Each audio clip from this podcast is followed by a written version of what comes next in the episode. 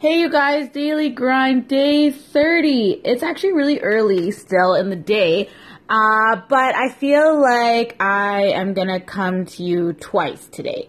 Uh, I just decided that I wanted to share something. So, like I said, my morning routine is actually really short. Some days are longer than others. And um, on days I public speak, I really try to make sure in the morning I have like just a bowl of cereal and just sit there for a few minutes and kind of just breathe. Um, I guess some would call it meditation, but I think I just kind of call it enjoying a bowl of cereal. but um, I ended up, I was going on Facebook to post on my stories and Instagram about the events that I was going to be at today, and and Twitter and all those platforms. And something crazy happened because it I clicked the wrong thing. You know how that happens on Facebook when you're on your phone and it sent me to my main picture, which is a photo of me at graduation, and all these memories just came flooding to me and this gratitude. Maybe it's the fact that when I wake up, I listen to that Meghan Trainor song, Thank You. But it's so easy to get mad at ourselves. Like, I cannot describe how easy it is to get mad at yourself, especially if you suffer from depression, anxiety, low self esteem, anything and we could just be like, oh, we're not where we're supposed to be, or we suck, or it's taking so long. But sometimes you just have to reflect. So the photo um, on my display page was from about a year ago, and it was a great time. And I like it literally was like a year and a week ago. And so for me, I realized, wow, like in the last year, I've traveled.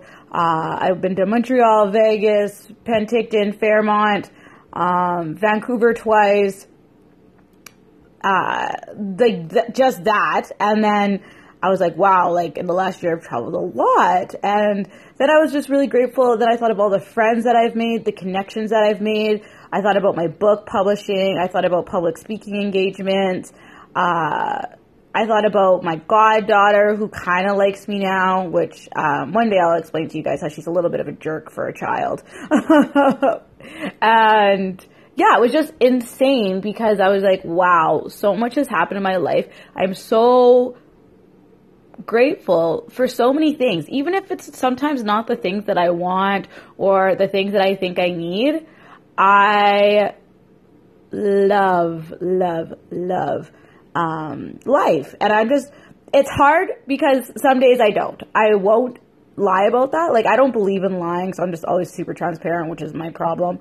But there's some days I don't like life and there's some days where I feel like I suck. Like and so when I have these moments I where I'm just filled with this overwhelming gratitude, I remember that I have a purpose and it just kind of it's almost like a big push of sugar and it's going to get me until you know, too much rejection happens or something because it just happens as an entrepreneur.